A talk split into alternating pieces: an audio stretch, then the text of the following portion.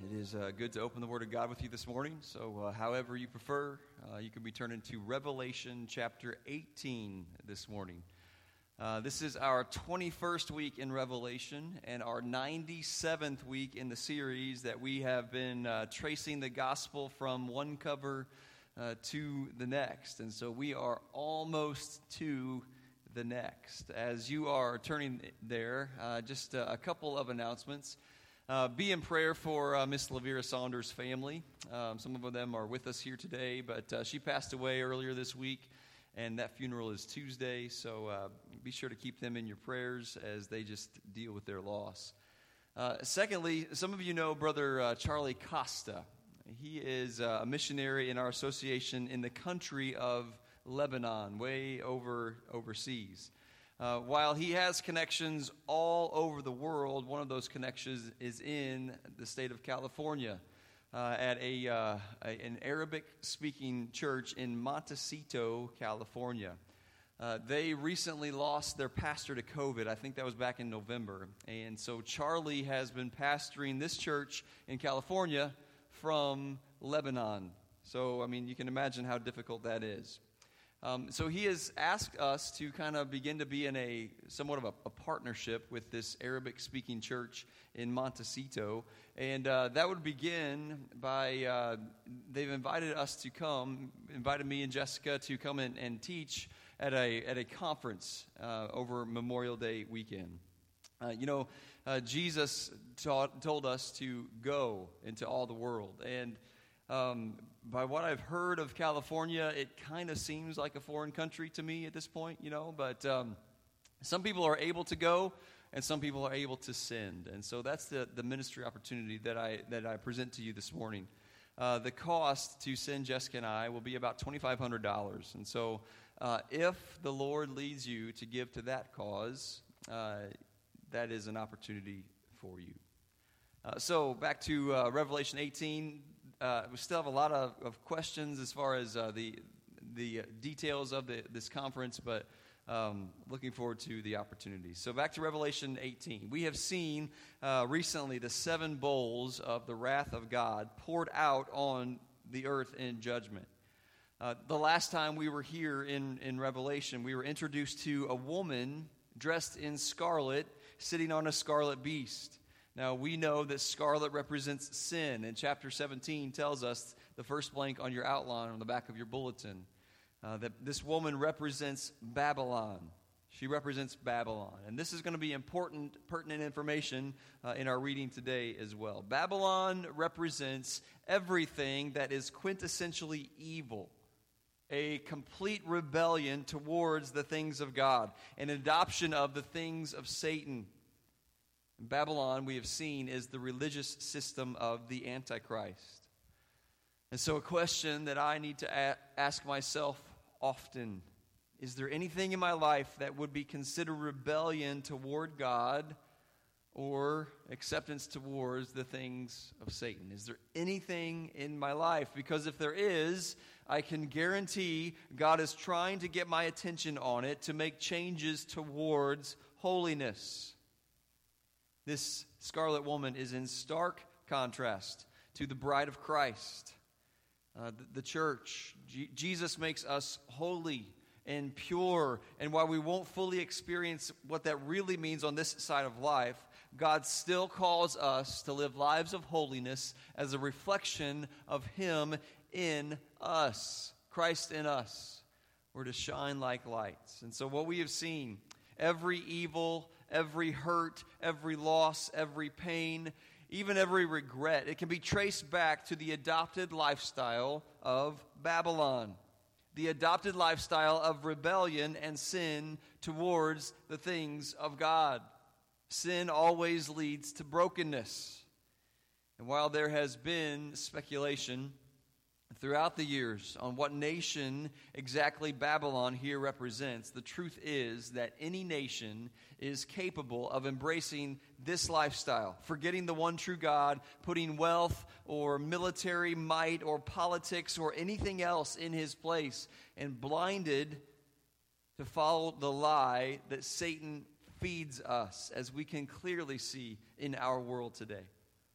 uh, that quote from Tim Mackie Babylons will come and go until the day Jesus comes and replaces them with his kingdom, which is exactly what is happening in these chapters of Revelation that we have seen lately. His kingdom is coming, and his kingdom will one day see victory.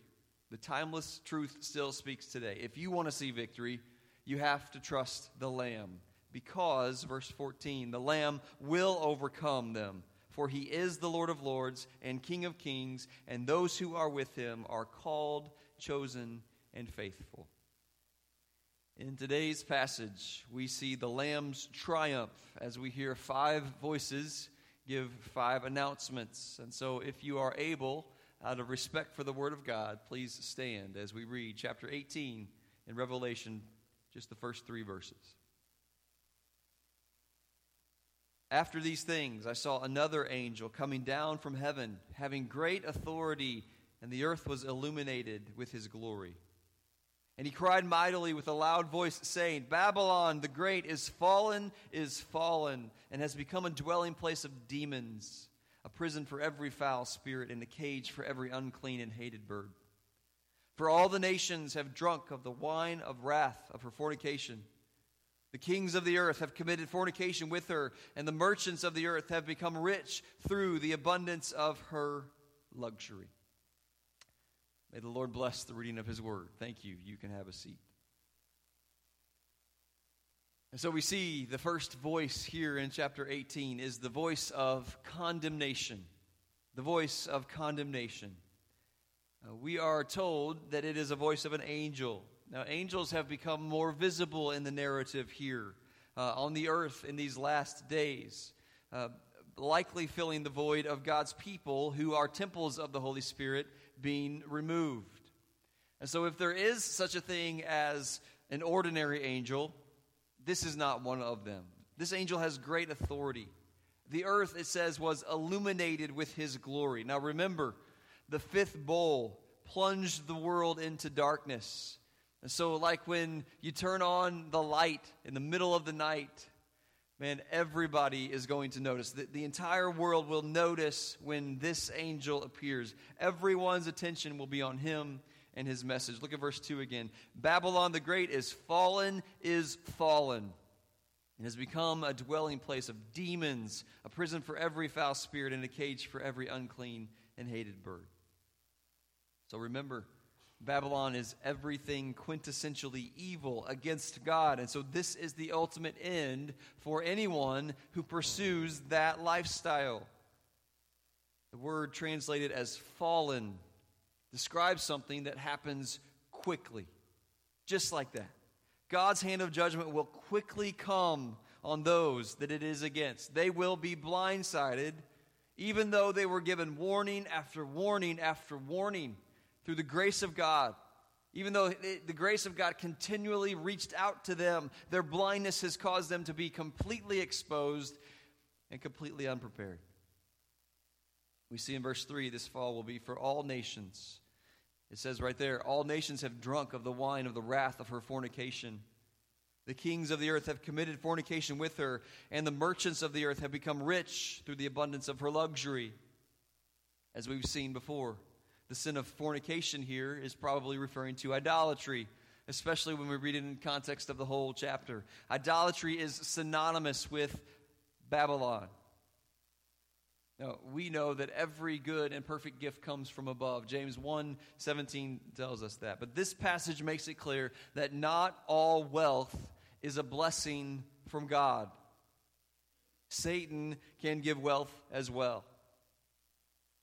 Think about it. Uh, he offered wealth in the form of worldly kingdoms to Jesus.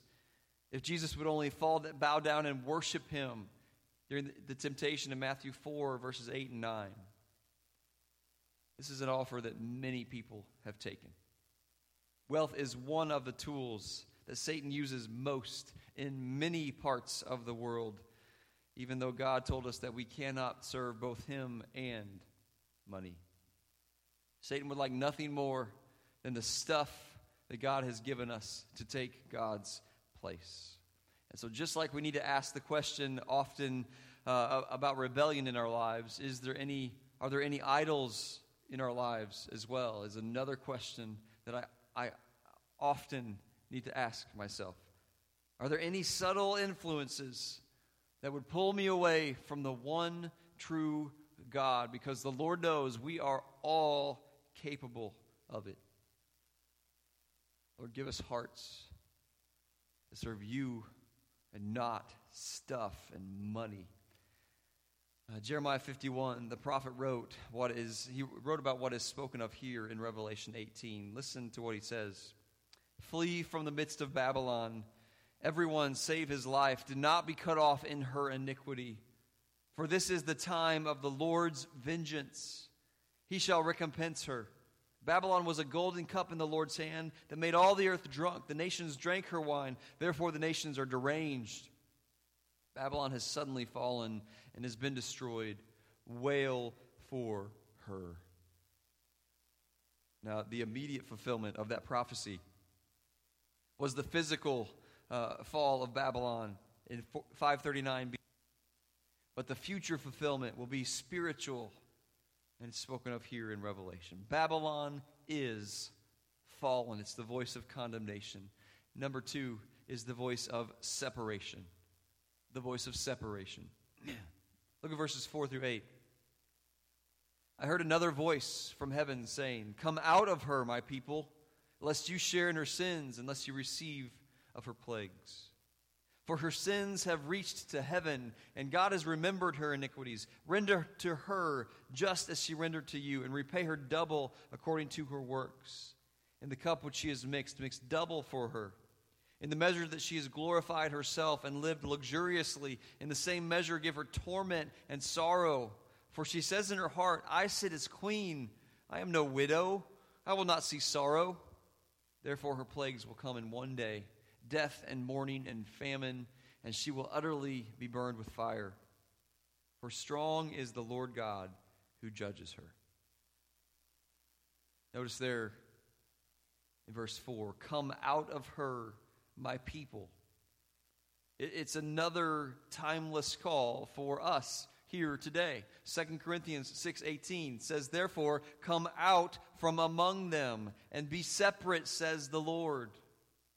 Do not touch what is unclean and I will receive you. I will be a father to you and you shall be my sons and daughters says the Lord Almighty. That's the same Lord who is strong there in Revelation. And notice Revelation 18, it lists a couple of reason, reasons to separate from the world. First is so God's people wouldn't share in her sins. The next blank's on your outline. So God's people wouldn't share in her sins. That word share means to have a joint partnership or fellowship. And what we see is we can have a, a good partnership, fellowship with the Lord and we can have a, a bad partnership with the things of the world, the fellowship with sin, but we cannot have them both. It, it just doesn't work that way. If we think that we can share in the sins of the world and then have sweet fellowship with Jesus, uh, we are sadly mistaken because it does not work that way. In church, there are many ways that we can share in sin, so to speak. So we need to ask ourselves another question. As one who claims to know Jesus, does my life look any differently from those who don't claim to know him? In every area, because if it doesn't, there is a major disconnect between our heart and our actions.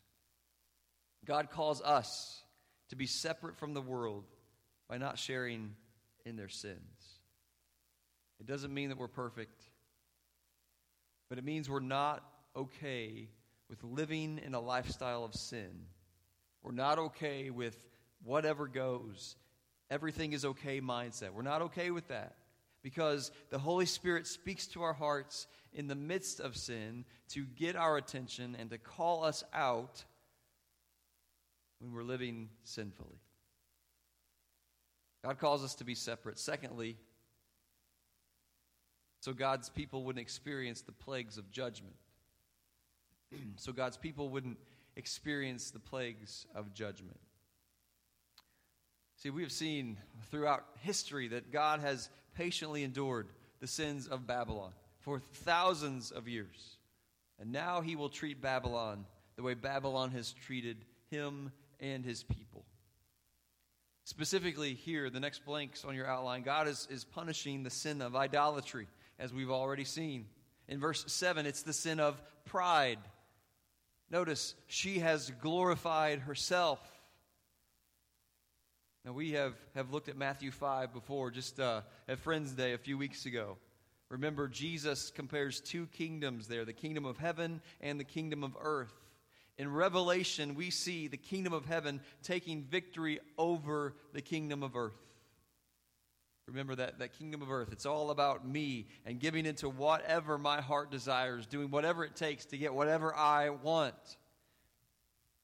This is further backed up by the phrase lived in luxury there in these verses, which means living frivolously. The next blank's in your outline self indulgence. And so this is describing someone who lives like stuff and pleasure are most important.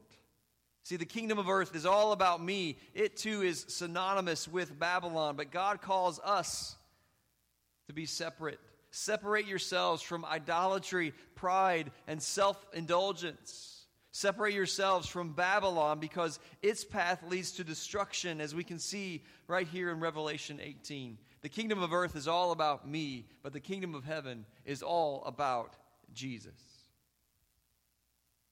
Which one are we living? We've heard the voice of condemnation. We've heard the voice of separation. Number three is the voice of lamentation. The voice of lamentation. Now, these are some long verses, so bear with me as we read. Verse 9 The kings of the earth who committed fornication and lived luxuriously with her will weep and lament for her when they see the smoke of her burning, standing at a distance for fear of her torment, saying, Alas, alas, that great city Babylon, that mighty city, for in one hour your judgment has come. And the merchants of the earth will weep and mourn over her Follow along here. For no one buys their merchandise anymore merchandise of gold and silver, precious stones and pearls, fine linen and purple, silk and scarlet, every kind of citron wood, every object of ivory, every kind of object of most precious wood, bronze, iron, and marble. Verse 13 And cinnamon and incense, fragrant oil and frankincense, wine and oil, fine flour, wheat, cattle, and sheep horses and chariots, and bodies and souls of men. There are 29 things listed as best I can count there. Verse 14.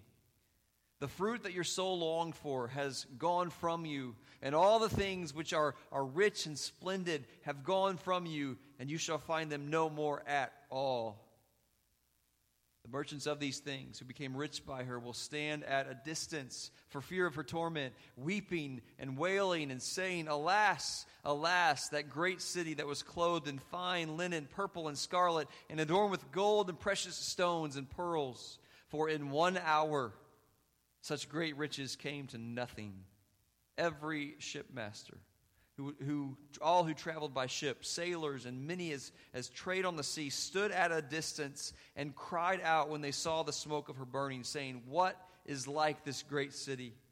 And they threw dust on their heads and cried out, weeping and wailing, and saying, Alas, alas, the great city in which all who had ships on the sea became rich by her wealth, for in one hour she has been made desolate. The word lament it means to mourn deeply, to show or express grief, sorrow, or regret. And so the image in this long paragraph is of a prosperous ancient city with many ships coming in day after day after day into port, making the life of luxury available to anyone who could afford it, importing and exporting valuables to all parts of the world. These 29 different commodities listed they cover pretty much every area of life.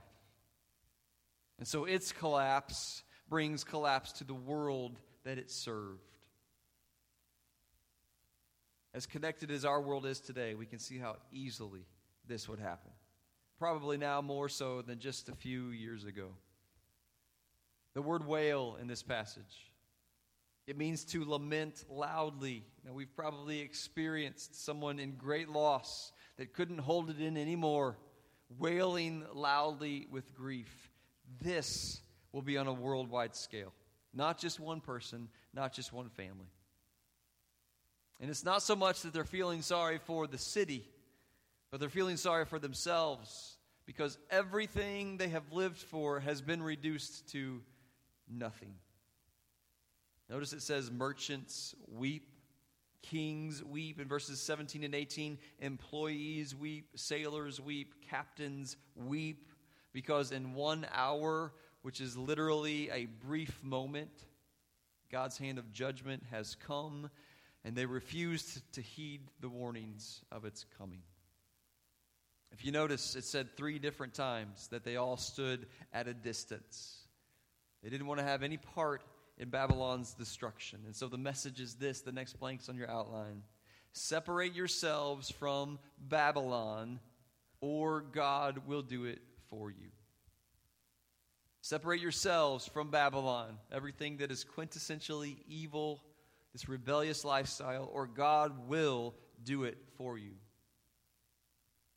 One of these days, everyone who followed will stand at a distance, not wanting to have anything to do with the judgment that comes with rebellion towards God. But by then, it will be too late. Today, it's not too late, but by then, it will be. So separate yourselves from Babylon, or God will. Church, it's a whole lot easier when something is handed off rather than ripped out of your hands isn't it? That's the difference here. When God lists all these 29 different commodities that make up the wealth of the world, I don't think that He's condemning wealth because every one of us would be considered wealthy compared to much of the world. But remember, not all wealth is God given.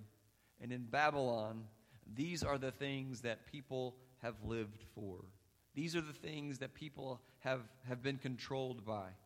Worship of these things has led to a denial of God and ultimately leads to judgment that leads to a whole lot of regret. And so we have seen the voice of condemnation, the voice of separation, the voice of lamentation. It's time for the voice of celebration, number four on your outline. Uh, just verse 20.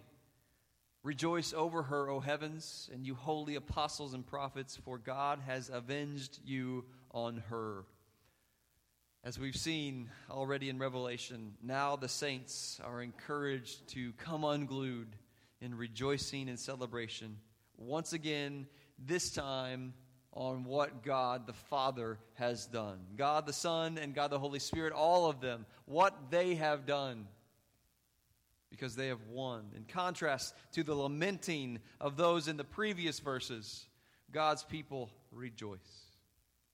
They have been vindicated. God's righteousness and judgment have prevailed. His justice has prevailed. And so finally, we see the voice of summation.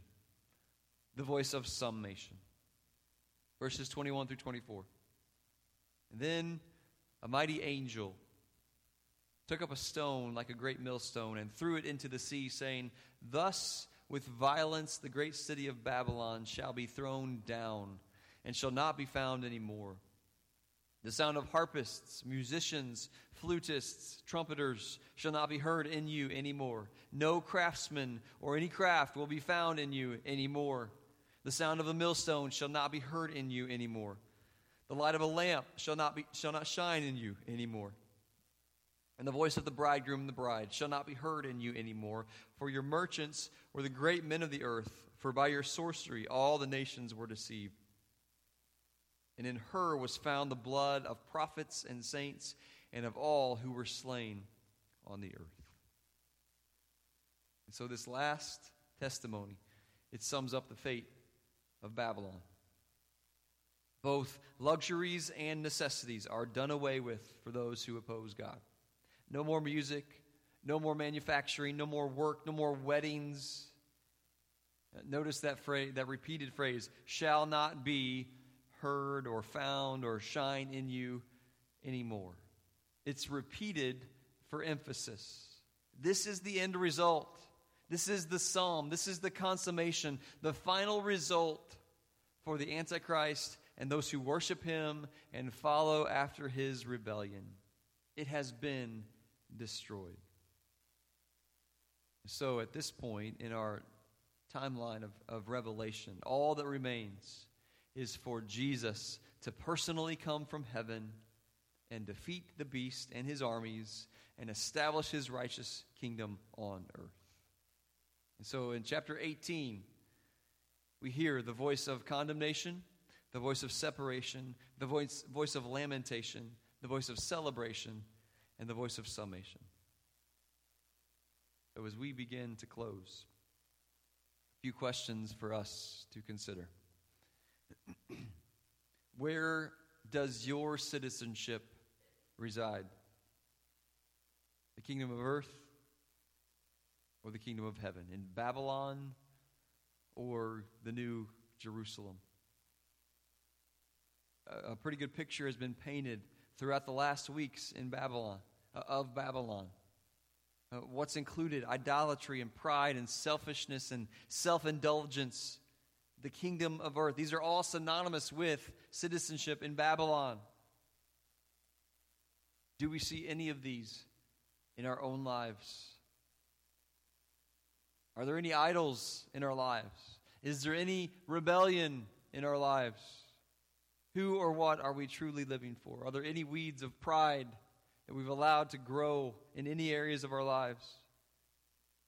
See, because Babylon says it's all about me, but heaven says, no, it's all about Jesus. Have selfish desires taken over your heart? Or do you, through the working of the Holy Spirit within you, keep those in check? Would you just bow your heads and close your eyes as we uh, go into a, a time of invitation? inviting God to have his way in our hearts. Of all these questions, which one stings the most? Because that's the one that God's probably trying to work with you on. What has He said to you through His Word? And what are you going to do about it?